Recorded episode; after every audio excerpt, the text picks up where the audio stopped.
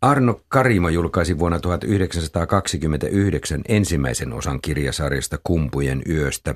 Siitä tuli kaikkiaan neliosainen, noin 1500-sivuinen eepos Suomen kansan vaiheista. Professori Jukka Kemppinen ja taiteenmaisteri Anniina Mikkonen, mihin tarpeeseen tällainen jättiteos syntyi 20-luvun lopussa? Jukka Kemppinen, aloita sinä. Suomalainen hieman rahakkaampi ostava yleisö kaipasi menneisyytensä korostamista niin kuin lähes kaikki muutkin lukutaitoiset maailmassa. Luulakseni esimerkki Karimon teoksien oli otettu suoraan Ruotsista, jossa Karl Grimbergin suursarja nimisuomennettuna Ruotsin kansan ihmeelliset vaiheet oli osoittautunut jättiläismenestykseksi ja Karimo, joka lienee ilmoittautunut yhteen ja toiseen tehtävään, sai helposti kustantajan ja rahoituksen tälle hyvin suurelle hankkeelleen. Siis haluaisin tarkastella tätä asiaa, miten nyt kuulija tulkitsee ajan hengen ja ilmaantumana, tai itse mieluummin näkisin sen kaupallisena kysymyksenä, arveltiin, että tuollaiselle kirjalle riittäisi ostajia, ja arvio osoittautuikin täysin oikeaksi. Mitä Annina Mikkonen arvelit? Kyllähän kansalle haluttiin yhteistä identiteettiä muodostella ja historiasta arveltiin löytyvän näitä identiteetin rakennuspalikoita. Ja tätä historiaa haluttiin tehdä tutuksi. Että Karimo arveli, että er-, etenkin näille historian kuville olisi erityinen tarve, koska meidän historiasta niin vähän oli kuvia tuotettu. Niin sä olet tutkinut tämän teoksen kuvastoa ja väkivaltaisuutta näissä kuvissa. Miten sä tällaisesta aiheesta kiinnostuit? Minua kiinnosti kansakoulun historiaa ja vanhat oppisisällöt siellä – Esimerkiksi isänmaallisuuskasvatus, jota tuolla itsenäisyyden alkuaikana vielä pidettiin kovinkin tärkeänä alueena ja sitä kautta tämä Karimon epos löytyi ja tämä runsas kuvamäärä tietysti kiinnitti huomion ja väkivaltaiset aiheet näissä kuvissa. Olet huomattavasti nuorempi kuin minä, 50-luvun alkupuolella syntynyt tai Jukka Kemppinen sinä. Minä muistan vielä kansakoulusta ne kuvat, mitkä tämänkin kirjan pohjalta on, on tehty kansakouluihin ruuhen synty ja mu, muita tällaisia. Ne ovat varmaan vaikuttaneet jollain tavalla minun ikäisen sukupolven kuvastoon tai siihen, mitä minä olen Suomen historiasta oppinut. Kuulijalle tulee ehkä lisätä, että kirjaan panettujen kuvien lisäksi kansakoulun opetusmenetelmiin kuuluvat keskeisesti kuvataulut. Kyllä. Erittäin suuret, siis 80 senttiä kertaa metri 60 senttiä paksulle pahville painetut ja joku opettajan lellikki sai hakea sellaisen varastosta ja se ripustettiin karppatelineeseen ja sitä sitten katsottiin, kun opettaja kertoi ihmeellisiä asioita. Ja tämä on se tie, jonka kautta Karimo tuli käytännössä aivan kaikille tutuksi siitä huolimatta, että niissä karttatauluissa oli mukana joidenkin meistä vielä jänskempiä. Minun suosikkini on Karle Herttua herjaa Klaus Flemingin ruumista. Mutta tämä Karimon kirjasarjahan oli kouluissa aiempina vuosikymmeninä oppikirjana 30-luvulla ja 40-luvulla, mutta 50-luvulla siihen tehtiin sitten muutoksia. Eikö näin Jukka Kemppinen ollut? Ei. Se oli kouluissa oheislukemistona. Jos puhutaan oppikirjasta, niin silloin on syytä täsmentää, että kysymyksessä on silloisen kouluhallituksen hyväksymä oppikirja, jotka kansakoulussa kunta osti ja maksoi. Karimon kirja oli oheislukemisto, jota suositeltiin hyvinkin lämpimästi, jota ostettiin koulun kirjastoihin ja siinä on asteero. Esimerkiksi Topiluksen maamekirjaa on Suomessa käytetty sekä oppikirjana että oheislukemistona. Niin aikalaiskritiikeissä niin kehotettiin koteja ostamaan tätä kirjasarjaa. Sitä pidettiin mieluisena velvollisuutena ja sitten sitä kirjasarjaa kuvattiin isänmaan rakkauden suureksi ylistyshymniksi. Ja Ilmari Kianto villintyi kirjoittamaan jopa, että teos on syntynyt Jumalan armosta. Anniina Mikkonen, minkälainen merkitys tällaisella kirjalla tuohon aikaan on ollut? Olet tutkimuksessa selvittänyt, että tällaista kuvitteellista historiankirjoitusta on jossain määrin harrastettu tai tämmöistä fiktiivistä historiankirjoitusta tuohon aikaan alettiin tehdä. Kyllä ja ilmeisesti vasta tämän Karimon kirjasarjan jälkeen tämmöinen fiktiivinen historiakirjoitus tai historialliset romaanit löivät kunnolla läpi. Että vaikka se kovin fiktiivistä olikin, niin tokihan nämä osaltaan ilmentää myös sitä ajan historian tutkimuksenkin, tieteellisenkin historian kirjoituksen painotuksia. Olen pahoillani, mutta joudun nytkin olemaan eri mieltä. Historiallinen romaani on vähän eri asia. Karimo on mielestäni historian lukemisto, joka ei pyrikään olemaan romaani. Ja historiallisen romaanin suuria uranuurtajia olivat kansainvälisesti Dumas, Dickens, Ruotsissa useita, myöskin Lagerlöf, Suomessa ylempänä kaikkia muita Topelius ja Välskärin kertomuksia, joka on siis 50 vuotta vanhempi kuin Karimo, mutta siis tässä on näennäisesti kysymys hiusten halkumisesta, mutta kun kirjan alussa lukee romaani ja siinä on pysyviä henkilöitä, jotka tekevät kaikenlaista, niin asia on selvä. Ja tämä Karimon kirja tyyppinä oli tunnettu hyvin monissa maissa historian lukemisto. Ja tämä lukemisto-sana on, on hiukan jäänyt käytöstä.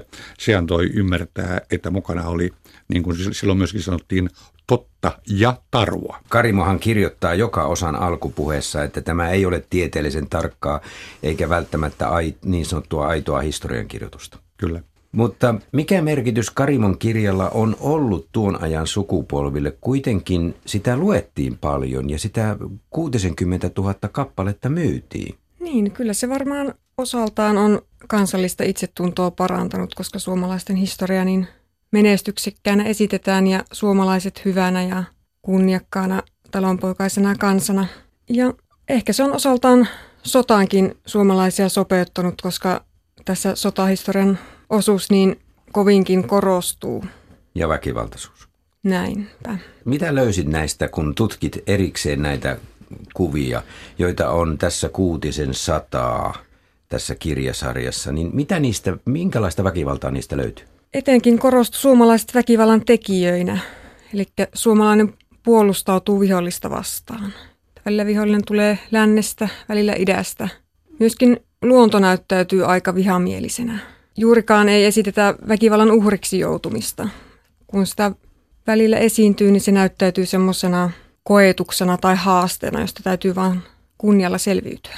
Jukka Kemppinen, onkohan Karimo kirjoittaessaan hieman hurmaantunut väkivallasta, koska siellä on aika kovia linnotusten vallotuskohtauksia, jossa yksilöt, suuret taistelijat korostuvat? Aivan selvästi on ja tämä kumpujen yöstä mielestäni on sijoitettava ajankohtaansa. Takana oli vuosi 1918, kansalaissota, johon Karimo muistaakseni osallistui. Osallistui, kyllä.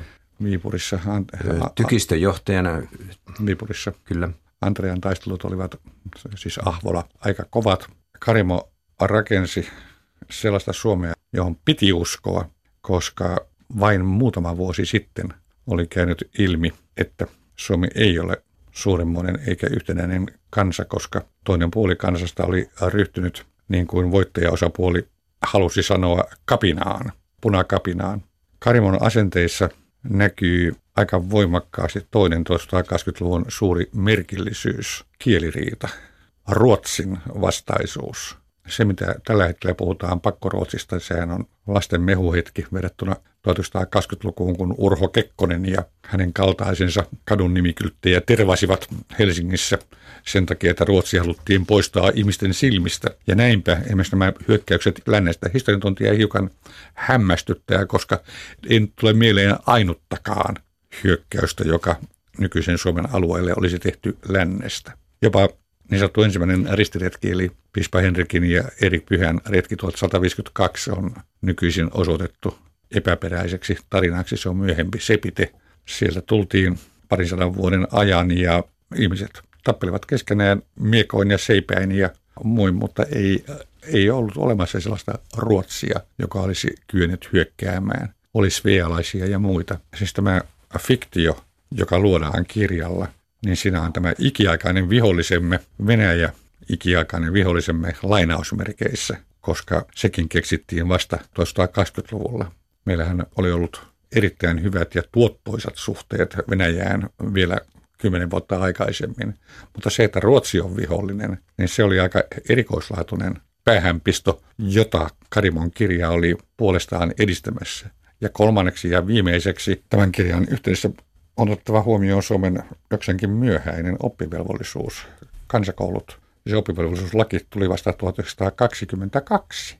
Kouluihin tarvittiin sopivaa luettavaa ja sopivaa kasvaville isänmaan urhoille, ei suinkaan punikkien penikoille. Joo, mutta Jukka Kemppinen, nyt minä olisin sinun kanssasi hieman eri mieltä tässä, että nimittäin kun Karimo julkaisi tämän vuonna 1929 ensimmäisen osan tästä kirjasta ja kun niitä osia lukee läpi, niin minulle tulee semmoinen olo, että eivät suomalaiset niinkään olleet kielen takia Ruotsia vastaan, vaan sitä jatkuvaa veronkiskontaa vastaan, että vedetään kuninkaalle mitä kuninkaalle kruunulle kuuluu, mutta sen lisäksi vielä täällä valtaa pitävät Ruotsa, Ruotsin tuota käskyläiset vetivät välistä kuin mafiosot ikään. Kansa ei vaan kestänyt sitä orjuuttamista ja sitä hillitöntä veron ja rahanriistoa. Tässä on yksi, Nuija sota esimerkiksi. Joo, tässä on yksi Karimon korostus, joka ei pidä paikkaansa.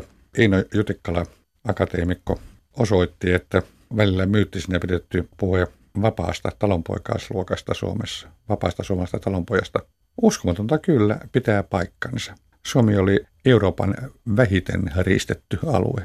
Jutikkalan suomalaisen talonpojan historia on kulmakivi tässä tulkinnassa, joka selkeästi pitää paikkaansa. Tämä on niin suuri maa, että olen itse kuvailut esi-isieni, sukunimeni, kantajien pääelinkeinoa runokokoelmassani Riitamaa, että Kemppisillä oli mainio kyky livahtaa herroja pakoon aina kun olisi täytynyt maksaa veroja tai haettiin miehiä turhiin sotiin ja he livahtivat siellä Savo-Karjalassa milloin Venäjän puolelle, milloin Ruotsin puolelle, aina riippuen siitä, että miltä suunnalta vaara veronkantajan muodossa uhkasi. Ja siellä Saimaan rannoilla oli monta tuhatta henkilöä, jotka menestyivät tässä hommassa yhtä hyvin. Toisin sanoen Riisto menee metsään tässä, mutta se menee metsään myöskin siinä, että 1500-1700-lukuhan oli kuninkaan ja yleisäätelin jatkuvaa kamppailua asemasta. Kustaa Vaasasta alkaen kuningasvalta oli aika lailla niskan päällä, mutta suuri pohjansota muutti kaiken. Sen jälkeen syntyi säätyvalta, niin sanottu vapauden aika, jolloin aateli hillui. Ja nujasota oli puolestaan hyvin tyypillinen talonpoikaiskapina jalaisiemessä Saksassa – käytiin noin joka kolmas vuosi 1500-luvulla, niin että nuo kulmakivet ovat kaikki aika pettäviä. Tuohon aikaan 20-luvun lopulla oli kuitenkin vallalla Suomessa enempi oikeistolainen tulkinta vapaussodasta, sisällissodasta, kansalaissodasta, millä nimellä sitä halutaankaan kutsua. Mitenkä paljon tässä kirjassa, Karimon kirjasarjassa, näkyy tuon ajan oikeistolaisuus? Miten läpitunkema se on? Mitä Annina Mikkonen arvelet? Kyllähän se kovin läpitunkeva on ja kaikin puolin aika läpinäkyvää on myös tämä, nämä valkoisen Suomen painotukset tässä. Jos otetaan kirjasarjan kuvista yksi yksityiskohta, mihinkä kiinnitit huomiota tässä tutkimuksessasi, on esimerkiksi naisten rooli. Miten naisia kuvataan näissä kuvissa? Kyllä. Naisia ei juuri tosiaan edes kuvata, että ne ovat siellä taustajoukkoina Tietenkin tämä johtuu siitä, että sotahistoria korostuu tässä teoksessa niin paljon, että sota ja taistelut on perinteisesti tietenkin miesten maailmaa. Ja tavallaan suomalaisuus henkilöityykin juuri miehen hahmoon. Ehkä tuohon aikaan tärkeinä pidettyjä ominaisuuksia, kuten tätä puolustuskuntoa ja fyysistä voimaa, kunniallisuutta ja vakavuutta on ollut helpompi yhdistää miehen hahmoon. Siksi naiset on jäänyt vähän varjoon. Mutta kuitenkin 20-luvun lopullakin oli jo aika selkeä naisroolimallin muuttuminen. Kirjallisuudessa oli tekijöitä, jotka olivat murtaneet naisen perinteistä ikään kuin perheelle alistuvaa roolia. Ja Hilja Valtosesta alkaen sitten 30-luvulla Katri Vala ja muut muuttivat käsitystä toiseen suuntaan. Miten on mahdollista, että tässä kirjassa on aika lailla alistettu naisen kuva. Siellä on neidon ryöstö, sitten siellä on alastamat naiset raahaavat rikkaan miehen venettä. Joo, hyvin kummallisia, kummallisesti esitetään tosissaan naista. Et ei se ehkä pelkästään selity tällä nationalismilla, että tämmöisillä ko- hyvin konservatiivisilla arvoilla, vaan ehkä siinä on jotain Karimon omiakin mieleyhtymiä tullut sitten tähän. Aikun hyvä huomio. Nimittäin sinähän on taustalla Suomen Eeto, Eetu-iston hyökkäys, jossa koko Suomi kuvataan tämmöisenä elovena tyttönä, joka on saanut Kotkan kimppuunsa. Mutta ennen kaikkea meillähän on tavattoman vahva perinne, jossa päävihollinen oli Häijy Akka, Louhi, Pohjolan emäntä, Gallen Kallela, joka auttoi Karimoa Karimo kiittää häntä kauniisti. Gallen Kalela viimeisteli kansallismuseon kattofreskot 1907 ja tämä sota sammosta, jossa Louhi linnuksi muuttuneena, mutta selvästi naisena kannattelee sotajoukkoa, niin se, sehän liittyy tietääkseni skandinaaviseen ja germaaniseen perinteeseen, joka oli täynnä näitä suoraan sotaan nivellettyjä naisia. Ja mä heittäisin sinulle, kun olet taidealan tutkija, vastakysymyksenä, että oliko tässä yritys luoda ehkä hieman lapsekkaasti jotain suomalaista, koska saksalaisessa kuvitelmamaailmassa heti kun sanotaan Lohengrin tai Siegfried tai joku muu miekkaherra, niin heti tulee mieleen kaksi kolme isotisista akkaa, jotka näyttämän reunalla huutaa täyttä kurkkua valkyyriat. Siis toisin sanoen nämä raivottaret ovat itse asiassa vanha arjalaista perinnettä. Niitä on esiintynyt Kreikan Rooman muinaisuudessa ja kautta keskiajan ja nimenomaan Germaanissa myyteissä. Ja lisäksi ne olivat Ruotsissa todellisuutta. 1504 valtakunnan viiden linnan kaikki päälliköt olivat naisia. Ja mm. ää, nykyinenkin historian tutkimus on jostain syystä halunnut unohtaa sen. Siellä oli hurjaa väkeä, ne olivat aatelisnaisia ne. Karimon naiset on tosiaankin nuoria ja lapsenomaisia, herttaisia ja mm. semmoisia alistettavia. Ei ole vahvoja naisia tässä teoksessa ainuttakaan. Eikä valkyyrijoita. Ei ole. Mutta mennään tässä lopussa vielä Jukka Kemppinen ja Annina Mikkonen yhteen tämän kirjan tavallaan pääviestiin. Tämä kirja, jättiteos, päättyy sanaan Suur Suomi. Suomen on ennen tai myöhemmin täytettävä kansallinen tehtävänsä kaikessa laajuudessaan – sen on luotava suur Suomi. Mutta Jukka Kemppinen, miksi minä en löydä tästä sarjasta kovin paljon muuten sellaista hurmoshenkisyyttä? Se toki päättyy näin valtaviin sanoihin, mutta eihän siinä tätä suur Suomi, suomalaisuus, suureksi ajatusta kovin paljon aiemmissa osissa ole. Minä luen samalla tavalla ja huomauttaisin siitä, että anakronismi eli väärään aikaan sijoitettu tulkinta on historian yksi suuria vaaroja. Niin olisiko niin, että vasta toisen maailmansodan leimahtaminen loi tälle suur etuliitteelle sen sairaaloisen kaamean kaijun? Mä melkein tulkitsisin Karimoa samaan tapaan kuin hupsumpia pappismiehiä, joilta 1930-luvulla meni jatkuvasti juutalaiset ja suomalaiset sekaisin. Suomenhan sanottiin olevan Jumalan valittu kansa – joka on mielestäni hieman outo oivallus, koska raamatussa Jumalan valittu kansa käsittääkseni on Israel, eli siis juutalaiset. Mutta kyllä ainakin meillä kotona Pohjanmaalla oltiin sitä mieltä, että näin on. Ja jos näin on, niin silloin syntyy kirkollisuuden ja siveellisyyden ja latteahenkisyyden pakkoavioliitto, jossa Suur-Suomi tarkoittaa Suomea, joka vapaasti saa toteuttaa rajoittaa mahdollisuuksiaan juuri niin kuin kansakoulun opetusohjelmassa ehdotetaan toimittavan lasten suhteen niin, että he voivat kehittää kykyjään ilman kenenkään pakkoa ja näin tulla yhä hyödyllisimmiksi kansalaisiksi. Siis mun kysymykseni on se, että tarkoittiko Suur-Suomi monellekaan sen sanan käyttäjälle 1930-luvulla naapureita hävittävää, valloittavaa maata – vai oliko sillä jokin naivistinen tämmöinen kulttuurinen konnotaatio? Mä olisin tämän jälkimmäisen kannalla juuri Karimon kohdalla. Joo, kyllä minustakin tuntuu, että tämmöistä vähän rauhanomaisempaa ajatusta tässä on, että, että Suomen heimon maat vaan saataisiin tällä tavalla yhteisymmärryksessä yhdistettyä.